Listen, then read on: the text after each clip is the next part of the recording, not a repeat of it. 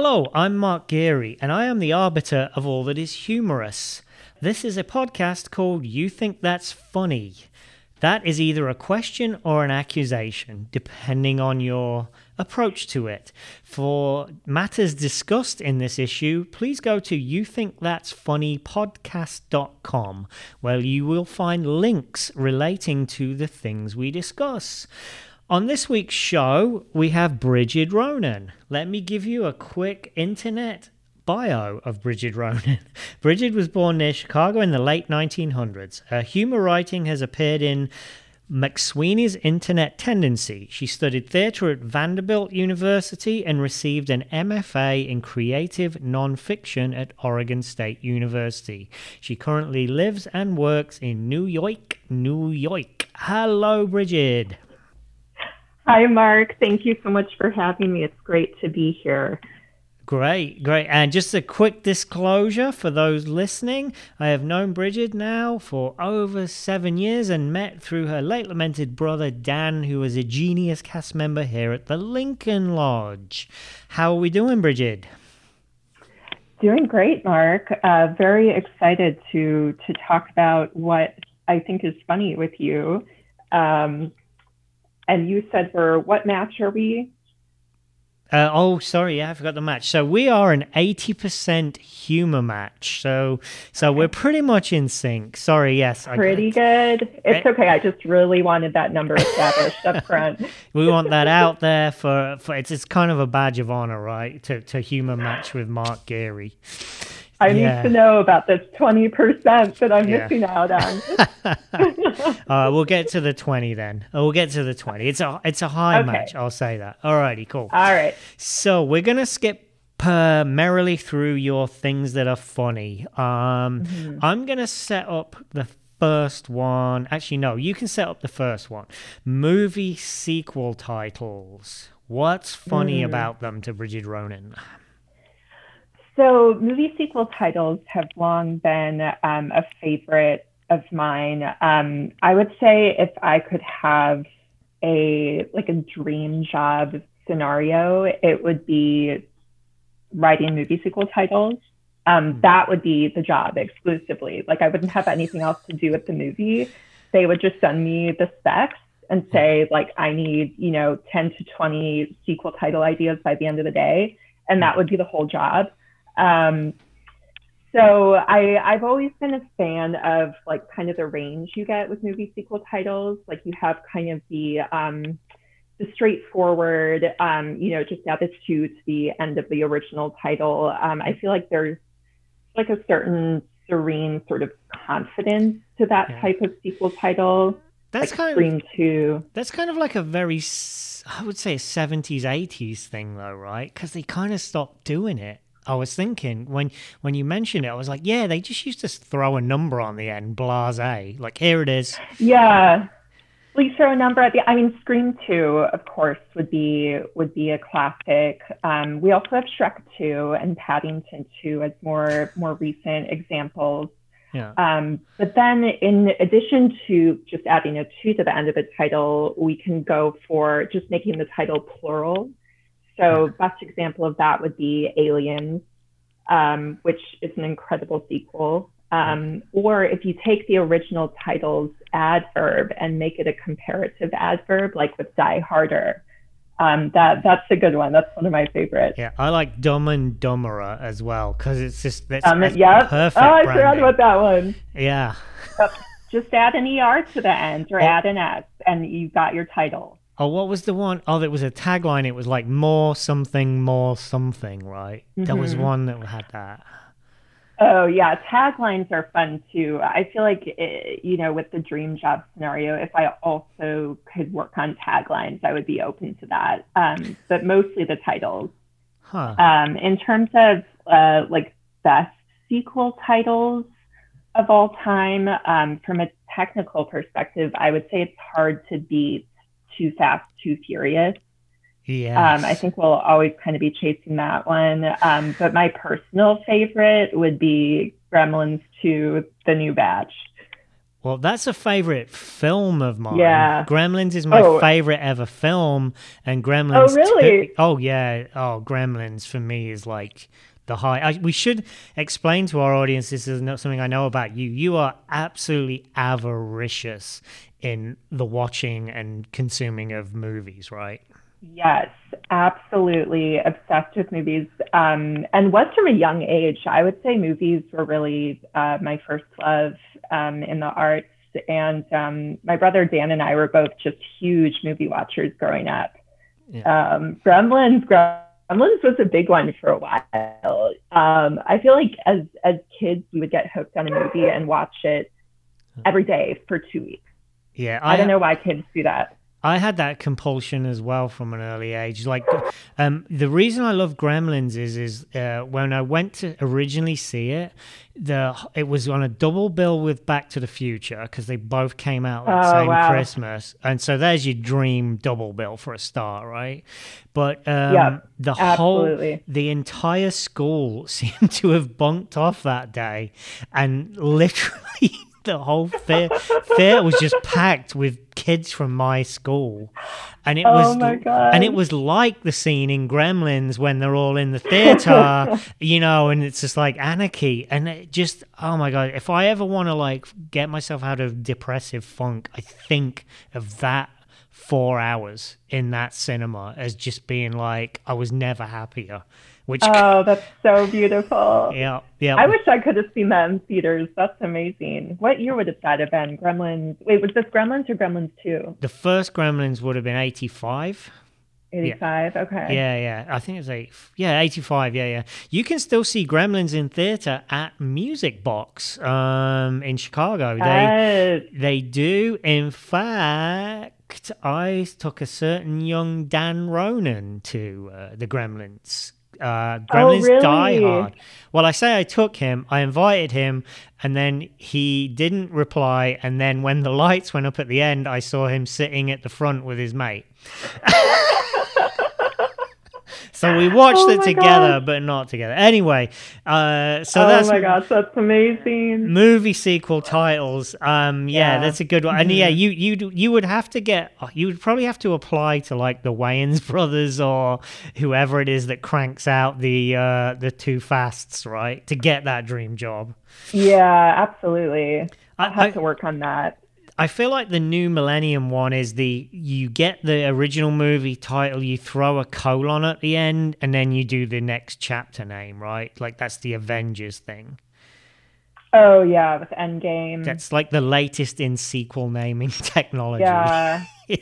Well, we also got, um, I would say, like the bleakest movie sequel title of all time is Wall Street Money Never Sleeps. oh god, Mon- I mean, who? Uh, uh, they did a lot of. It's a real bummer. It's a real bummer. money never sleeps.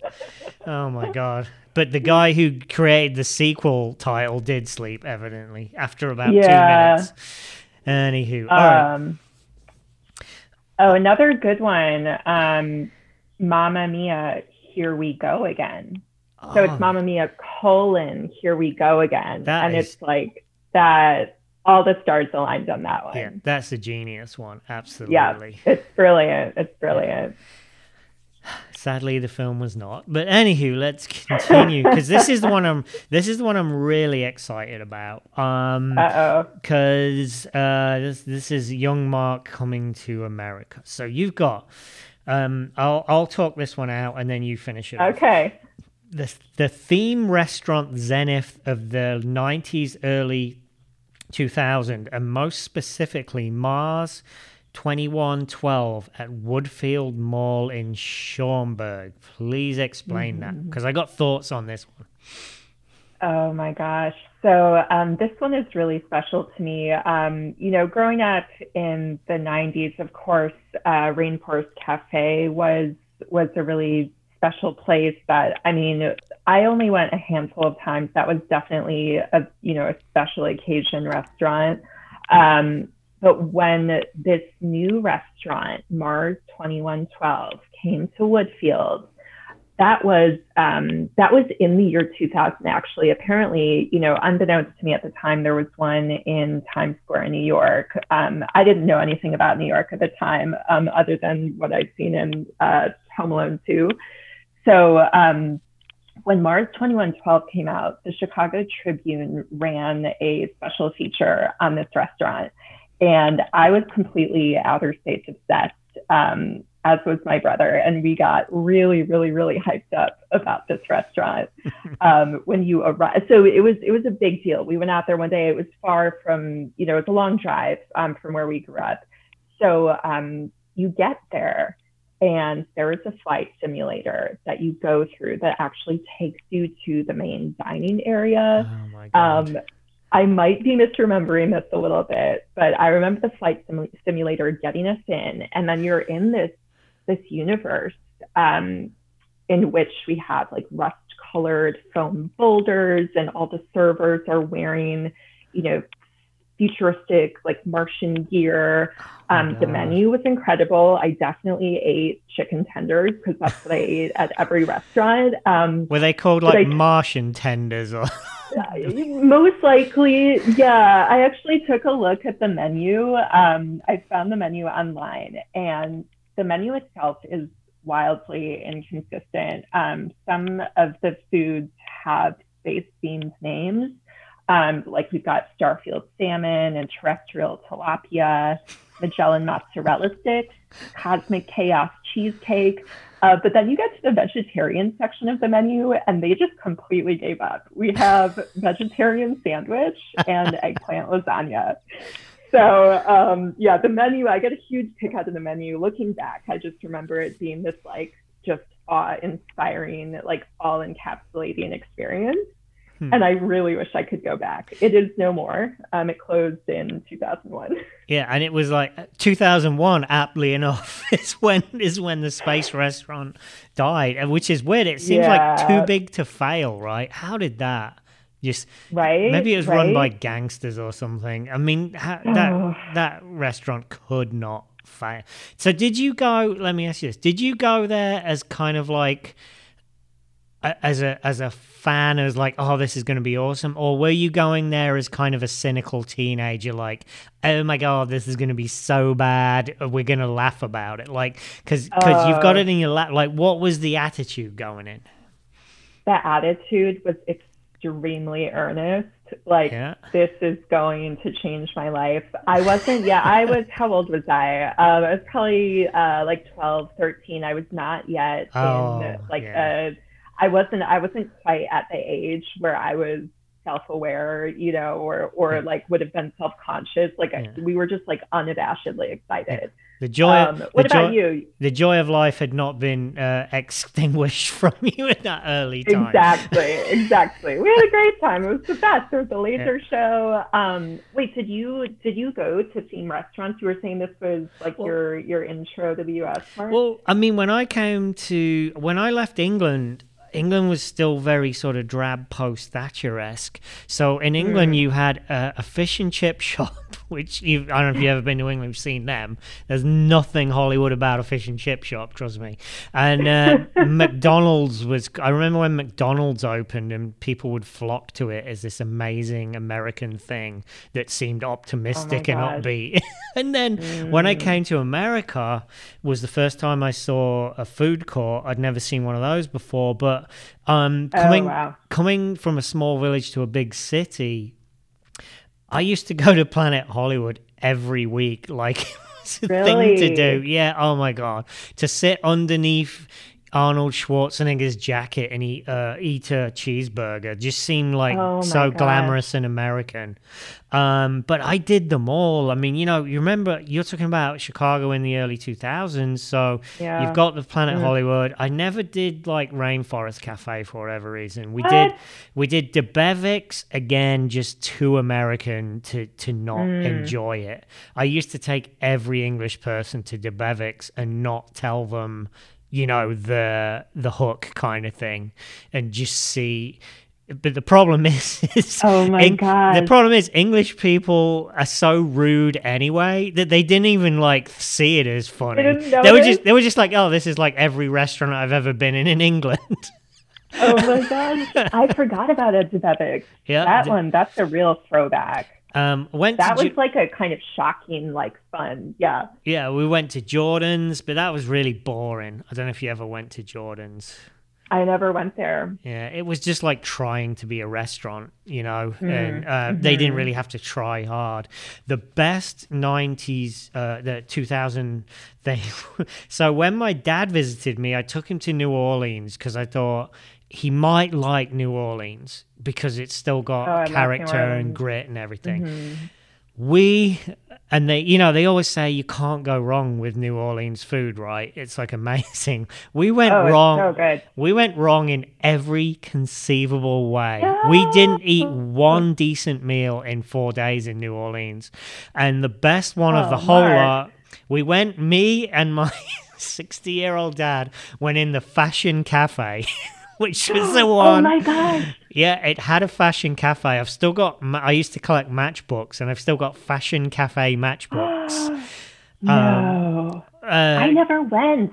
well, Naomi Campbell was not in there that day. In fact, no one was Hmm. except me and my dad eating horrible food and Oh, thinking, wow. thinking, why are we in the fashion cafe? And that's, I mean, that's just. I always remember that from New Orleans because every, you know, New Orleans has got like. 87,000 famous old restaurants. we were just like, oh, this one looks cool. Like it's hard to miss. Yeah. it's hard to miss. And then being a Chicagoite, did you uh, did you do the Bubba Gump on um, Navy Pier? Because I've never been in that one, and You that's know, a I- survivor. I I feel like I went as as a teenager or maybe as an early 20 something and I can't I can't really remember it very well. Um that I mean I went to Navy Pier many times, loved Navy Pier. Um but but only ate at Bubba Gump maybe like once. Hmm.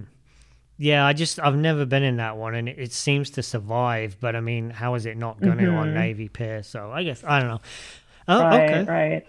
Well, um, so yeah, the, I, was I was kind of thinking you were going around these as a cynical teenager, laughing at them all, but you, No, you no, I just loved did it. Yeah, yeah. Okay, cool. All right, so we, we're going to come to one that hasn't come up yet, and, and we've done quite a few episodes now, so I'm excited for this one. Um, the Far Side comic that seems too old for a, a young a young lass like Bridget to get into at an early age. So what's going on there?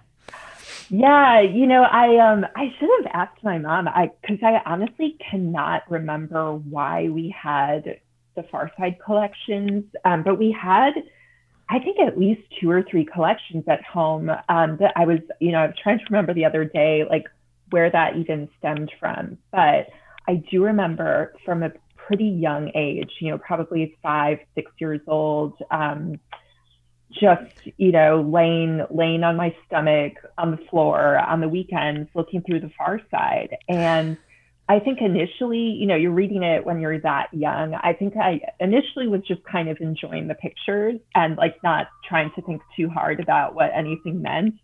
And then you know got to an age where i was trying to figure out like what made these like comics funny. Huh. um, yeah, it was just very pervasive. Um, we read The Far Side all the time. Um, one of one of the ones that's always really stuck in my head is the one where the guy is leaving a restaurant bathroom, and over the doorway as he's exiting the bathroom, there's a flashing sign that says "Didn't wash hands." I remember that kind of haunting me at restaurants, being like, okay, better wash my hands because there might be some sort of some sort of like alert outside the door telling everyone else I didn't wash my hands. Oh. Um, or another another really good one was the um, the ketchup bottle horror movie. It's a bunch of little ketchup bottles in the audience at a movie theater watching a horror movie in which another ketchup bottle is broken open and the dad ketchup bottle is what is he saying? He's he's like, Don't worry, that's not real ketchup to his son. wow, you really got a hold of some of these at an impressionable, impressionable yeah age. yeah i was digging i was digging um but that's one of those Um, I haven't thought about it for a long time, but I um I just read The Far Side a lot. We were really into comics. I mean, Calvin and Hobbes as well. Um, some Foxtrot. Uh, definitely read the comics every day in the Chicago Tribune. Um, but The Far Side, I would say, is is one that I think has maybe a, a, a great influence on me without me even really realizing it until recently. I actually, I, so I did a I, Far Side was late for me, obviously coming to America uh, in yeah. the late nineties. But I, I did some, I was doing some research today, and it's it only came out last week. There was almost a live action movie version of Far oh, Side. Really? Yeah, and there's pictures of people dressed looking like the characters in the thing, and it it's just oh like my gosh. I, I remember though. I'm kind of glad it didn't get made because I remember yeah. The Onion had a live action movie, and it was one of the worst things I have ever seen. I mean, the just Onion did. The Onion had a live action movie that is so abysmal you wouldn't even really? believe how bad it is. So it's good that Far Side never made it because I think it would have oh, just man. been the same. You know what I mean?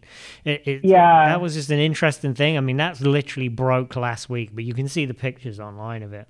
And then uh, that's crazy. Yeah, I, I, um, yeah. I, I mean, maybe they'll get some footage. I, I, don't know if they just did screen pictures, right? Because that's how mm-hmm. you start a movie. But anyway, we we we, we mm-hmm. can dig her on that, on that. But there was another yeah. thing. Um, so I was looking at some, you know, interesting Gary Larson facts, and there was this thing. Uh, this is uh, this will certainly appeal to fans of high humor. Um, um, the, uh, Gary Larson once had to was asked to write a press release explaining one of his cartoons oh that nobody got. Um, Which it was. One? It, it said uh, it was a picture of a cow, inevitably, and it was a cow with some tool presenting assortment of low tech gadgets she's built. It says here, and the t- the caption just simply read "cow tools," and no one got the joke.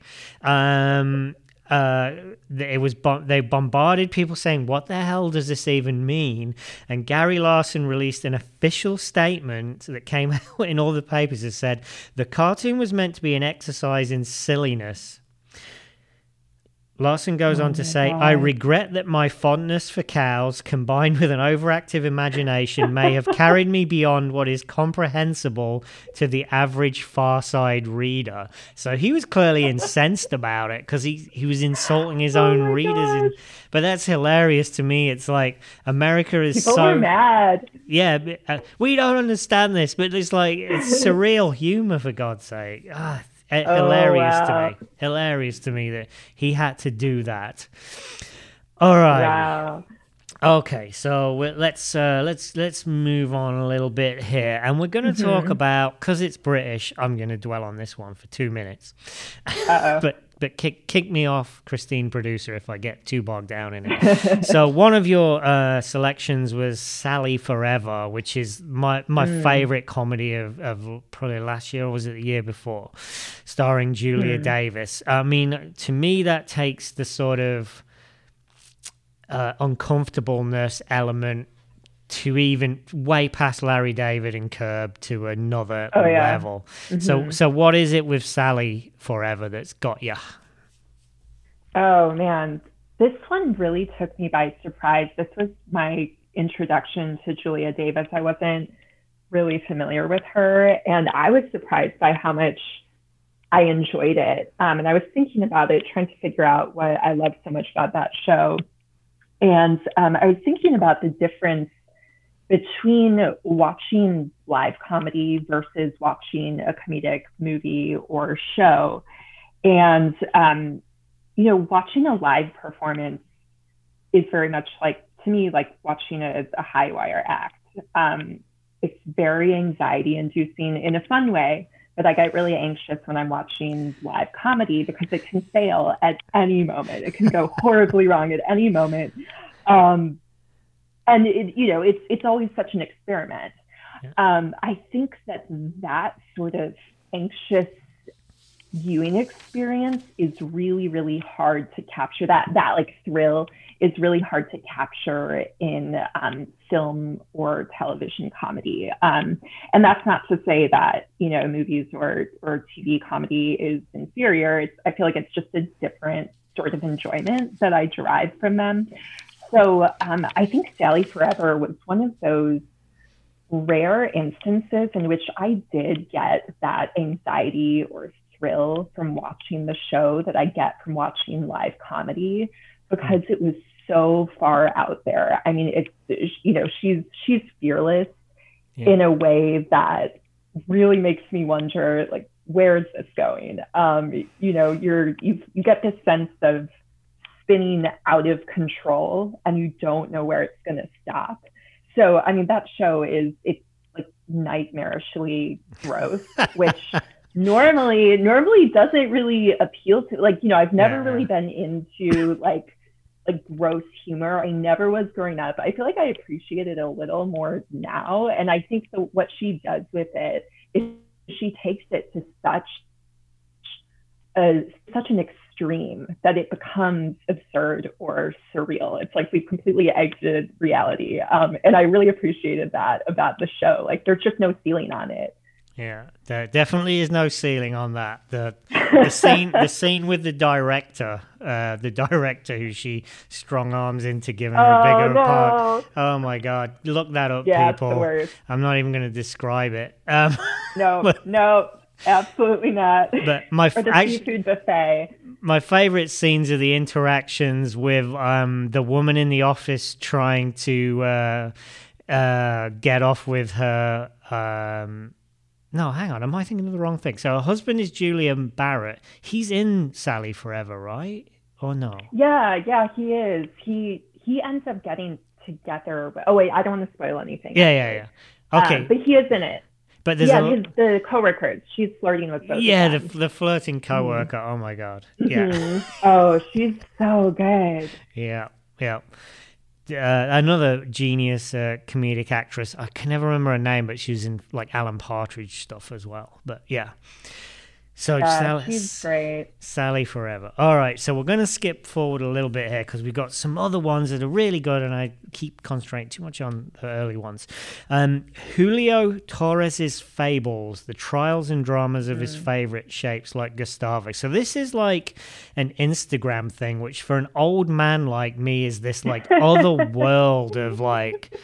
I'm seriously just getting into Instagram now. Um, so I did a bit of research. So Julio Torres was an SNL mm-hmm. writer, but didn't really get on too well there because he was way too surreal and creative and uh, innovative, mm-hmm. is what I'm reading. But maybe you can explain more.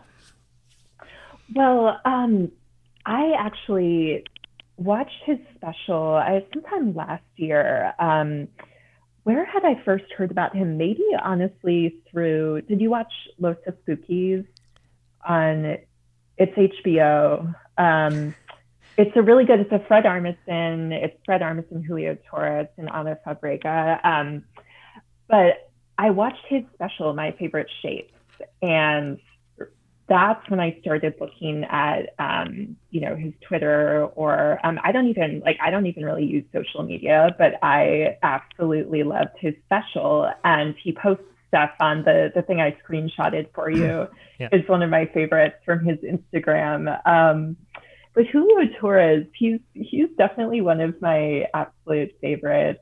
Um, his humor, as you said, is it's very surreal. Um, he has all of these kind of fantastical little fables that he writes um, about his anthropomorphic characters, whether it's a shape or um, I mean, Krisha, one of his characters, looks like a little potato. Hmm. Um, and he's very, very out there, very, you know, otherworldly. But the best part is that, you know, these kind of fantastical um, aesthetics are juxtaposed against um, like very kind of like petty squabbles or drama. Um, I just love, I just love what he does. It's really, really unique. Hmm. Um, and the Gustavo one that I sent to you is is one of my favorites. It's like a little frog with a crown. Um, you kind of have to see it, but um, but yeah, I just I would highly recommend his special. So so that's rem- a reminder to the listeners: go to you think that's funny podcast.com where you will find links to these new acts of comedic genius. You need to go there and look them up. All right, let's go to the next one, which is kind of weirded me out. Um, so, person names that wouldn't really work for a cat mm. slash dog. Things like Anne David. So you're not mm-hmm. walking around thinking, what is a good, what is a name that really wouldn't work for a cat or a dog? what does this one mean? that is, that's one of my favorite games. Um, I don't know where it came from, but I think one, I guess, theme that I'm noticing, um, you know, when I came up with the list, I was kind of just choosing at random, but I realized, I think, harkening back to the far side um, and and then Julio Torres, where we were just talking about like these kind of, I guess, relationships between humans and animals and anything um, you know, related to anthropomorphism. So um, with cats and dogs, I like to wonder um, what human names just wouldn't work. Hmm. Um, so something like, and, and why? So like, for example, if I met a Labradoodle named Lucy, that like kind of seems like that works for a dog. But if I met a Labradoodle named Lisa, I feel like Lisa doesn't really work. Um, other names that don't really work would be like Anne, yeah. David, Jennifer, Trish, like a huh. dog named Trish. I don't know. It's just a game that I play that I like to think about sometimes. How, see, have you worked out the criteria that you're you're mentally processing here, or is this just like a personal? I don't know. Thing? It's. I think maybe it's just a personal thing. I think. I uh-huh. mean, Mark. Like, have you ever met a dog named Mark?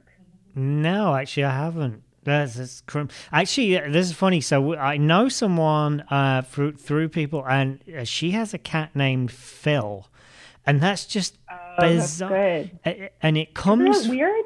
It, but it comes from um, Futurama, is what okay, it came from. Okay. Um, but yeah, a cat named Phil to me is just bizarre. Like. I love it. have you? You've probably obviously you're probably familiar with the whole cats, you know, like the movie and everything. And I love that poem, mm. the naming naming of cats, because I do stare at my cats and I think, what do they call themselves? Like they're never going to oh, tell that's me. Question. what are what are your cats' names? Um, well, uh, like we have one called Rumba and Nash, and they're they're foster. Oh. We, we we we adopt them. Um, so I'm anti changing the names, so mm. they never get mm-hmm. renamed. So they were named by other people, you know. Um, okay. So yeah, I but I do I love the naming of cats poem, and I love the whole concept of trying to figure out what the cat would call themselves. That that's a, hilarious to me because I'll never tell. I All feel right. like that's added a whole layer now to the game. I'm going to be thinking about that now. Yeah, yeah. Maybe the name that doesn't work is the name they're giving mm-hmm. themselves. Anywho. Yeah. Mm-hmm. All right, let's let's get towards the wrap up because, as usual, I have mm. completely gone off. um, so let's talk about like the uh, the genesis of your sense of humor. Like, how did Bridget Ronan get her sense of humor? Where's it coming from? Well, I am at the young end of a very large family, uh, like extended family. Um, growing up in the Chicago area, um, my so my mom is one of nine siblings. Um, she grew up in Andersonville, mm-hmm. and you know, I had tons and tons of cousins. And when we were kids, um, most of them lived in the Chicago area. Now we're now we're more spread out, but um, I would say in part the sense of humor came from you know going like getting together with the family all the time um, you know huge family and i was very quiet very shy and i would just kind of listen and my family's really funny. Like it was, it was all, you know, kind of about banter. Um, and I would just be listening. So definitely, um, in part from the family, um, I would say that I have a like kind of a dark sense of humor, um, kind of that like Irish American Catholic, morbid sense of humor, things that I get from my family. Mm. Um, and then being kind of always drawn to fairy tales and anything fantastical and otherworldly, I think kind of set me up to be um, interested in surreal or absurd humor, um, you know, being obsessed with movies, um, anything that was kind of a, a portal to another world. Um, we also, I mean, we watched a lot of um, a lot of good comedy television. Um, we never had cable growing up, so we were hmm. very limited to the Chicago, like the network television. We watched a lot of I Love Lucy, um, and also a lot of Keeping Up with Appearances. Um, we watched that show with my mom. oh, I haven't thought about that one in a long time. Um, but watch, I mean, watched a lot of comedy. Um, there was just one summer that um, in the TV guide, which was on the back page of the Tempo section in the Chicago Trib, um, I Love Lucy was slotted for 3 a 3 a.m. I think on like channel 50 or something. And we spent an entire summer like trying to stay up late enough to watch I Love huh. Lucy. Determined it never worked. Um, it's probably like eight years old, um, but always, you know, loves comedy. Um, I don't know. Yeah, there's so many influences. The Far Side um, and Calvin and Hobbes, as as we were talking about. Yeah. Um, a whole a whole hodgepodge. So, do you think part of it might have been? Were you sort of like I, I always viewed myself as a very sophisticated humorist. That's why I'm the arbiter of it. Um, but but I, I, got lucky because um, I really had full access from an early age. Like mm. I could hmm. stay up late, I could watch stuff, and I feel like if you do that with a kid, they're just gonna accelerate, you know. And maybe mm-hmm. were you accelerating because you were around adults who just weren't? Are we just letting yeah. you consume whatever came your way, kind of thing? Well, it was a mix. I think on yeah, that's interesting. I think on one hand, um, I was hearing you know adult banter, and that's you know so I was yeah. listening to like you know adult like like adult humor and kind of trying to digest it as a young kid because I was at the the youngest end of the family. Um, but on the other hand, um, our movie and television watching like was pretty strictly regulated.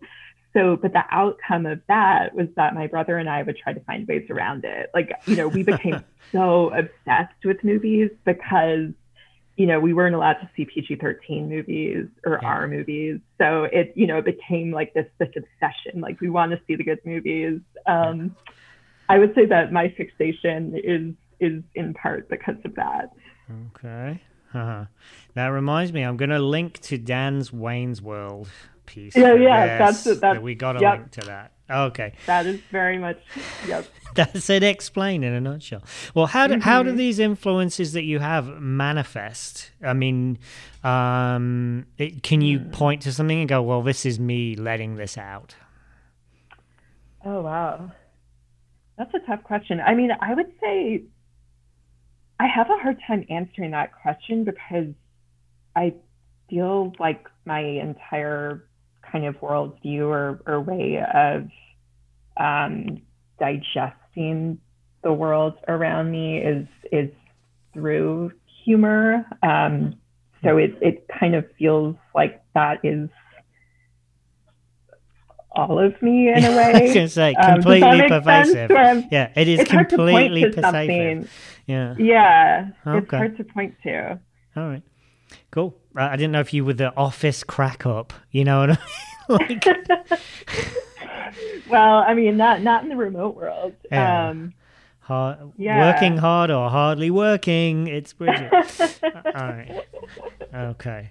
All right. We'll leave it as completely pervasive. How about that? So completely pervasive. okay. So I sent you a couple of links. Um, trying oh, yes, to yes. guess whether I could whether I, I, I was pretty sure I could get you because it was such a good match. Um, the oh first one was a Catherine Tate link, which is one of my favorite pieces. It's a character she had called Nan Taylor, who was so like my Nan, God rest her soul, that it was oh, always going to be. It was always going to be. Uh, you know, a, thing, but did you like Nan oh Taylor? Because that was a very big Catherine Tate character. Yeah, and I can't. I well, I can't believe I had never heard of it.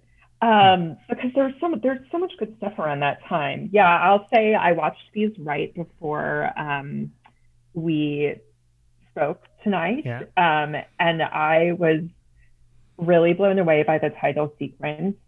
Um, it feels very early aughts in the best way. Yeah. Um, yeah, she's a riot. I, I need to see more of. Uh, so that was a recurring character, right? Yeah, Catherine Tate had like her own, you know, it was the mega hit Mhm. sketch show at the time. And so she had a whole Mhm. bunch of characters sort of come out of it. Nan is my favorite. Uh, she did a, a teenage schoolgirl one that I think every kid, every person of my age Oh my god. was just like, holy crap, this was every teenage English schoolgirl ever. Um, oh and my god. they took that one the whole way to where she did a sketch with Tony Blair um, for part of comic relief. So I'll send you more links to that. But I was Oh kind of thinking if you do. like if you like Julia Davis, I'm thinking you know Catherine Tate's gonna yeah. be good Yeah. Uh, because they, Love they weren't like sunny characters. They were just kind of good working class ones so. Alright cool. Uh, yay!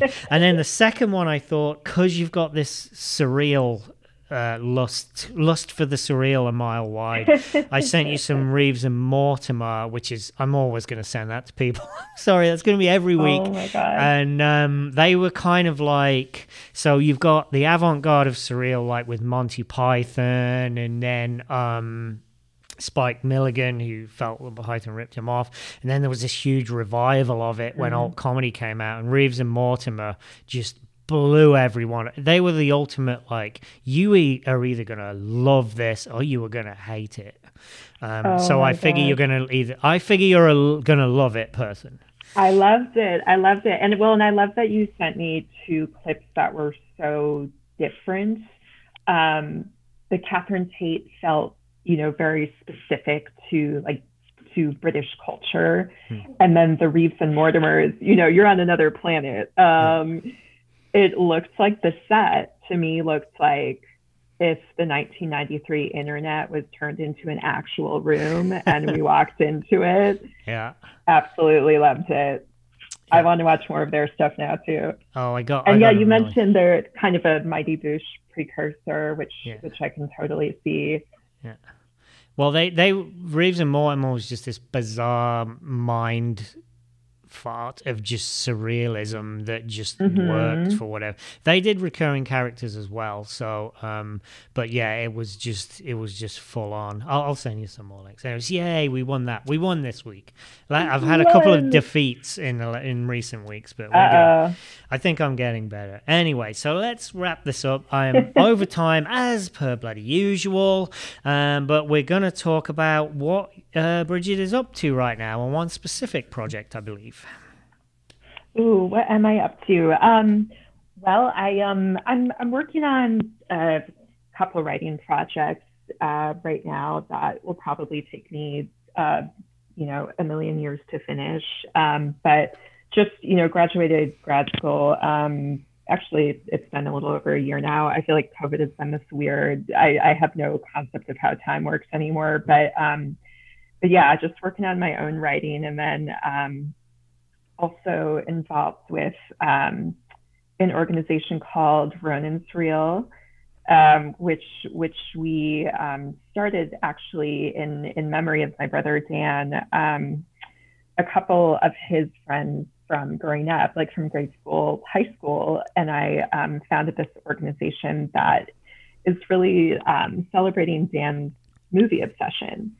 So uh, we've been talking about that, just the the pervasive um, fixation on movies. Dan was a huge movie lover, and we actually had um, pre-COVID been teaming up with with the the Music Box to to show movies at their theater um, and raise money um, to to put towards addiction uh, treatment and prevention. So um, we, we did some virtual events during COVID, which um, we were really thrilled that the community was super supportive um, during COVID and did some, some movie nights. But um, we are really hoping this summer to get back to the music box. Mhm. Um, so stay tuned. Uh, fingers crossed, fingers crossed. I miss the movie theaters so yeah. much. Um, oh my gosh, really miss him. Move for for movie people, this has been the worst mm-hmm. year. Not just missing the theater, but missing the output as well. I would think. Yeah. I mean, it's just like everything. Mm-hmm. I mean, other Absolutely. things with you know other things have sort of soldiered on, music and stuff. At least you still create it, but there's not even any mm-hmm. creation going on in movies. So yeah, yep. All right. Well, we'll have a link to uh, to Ronan's reel on there, and oh, um, thanks, Mark.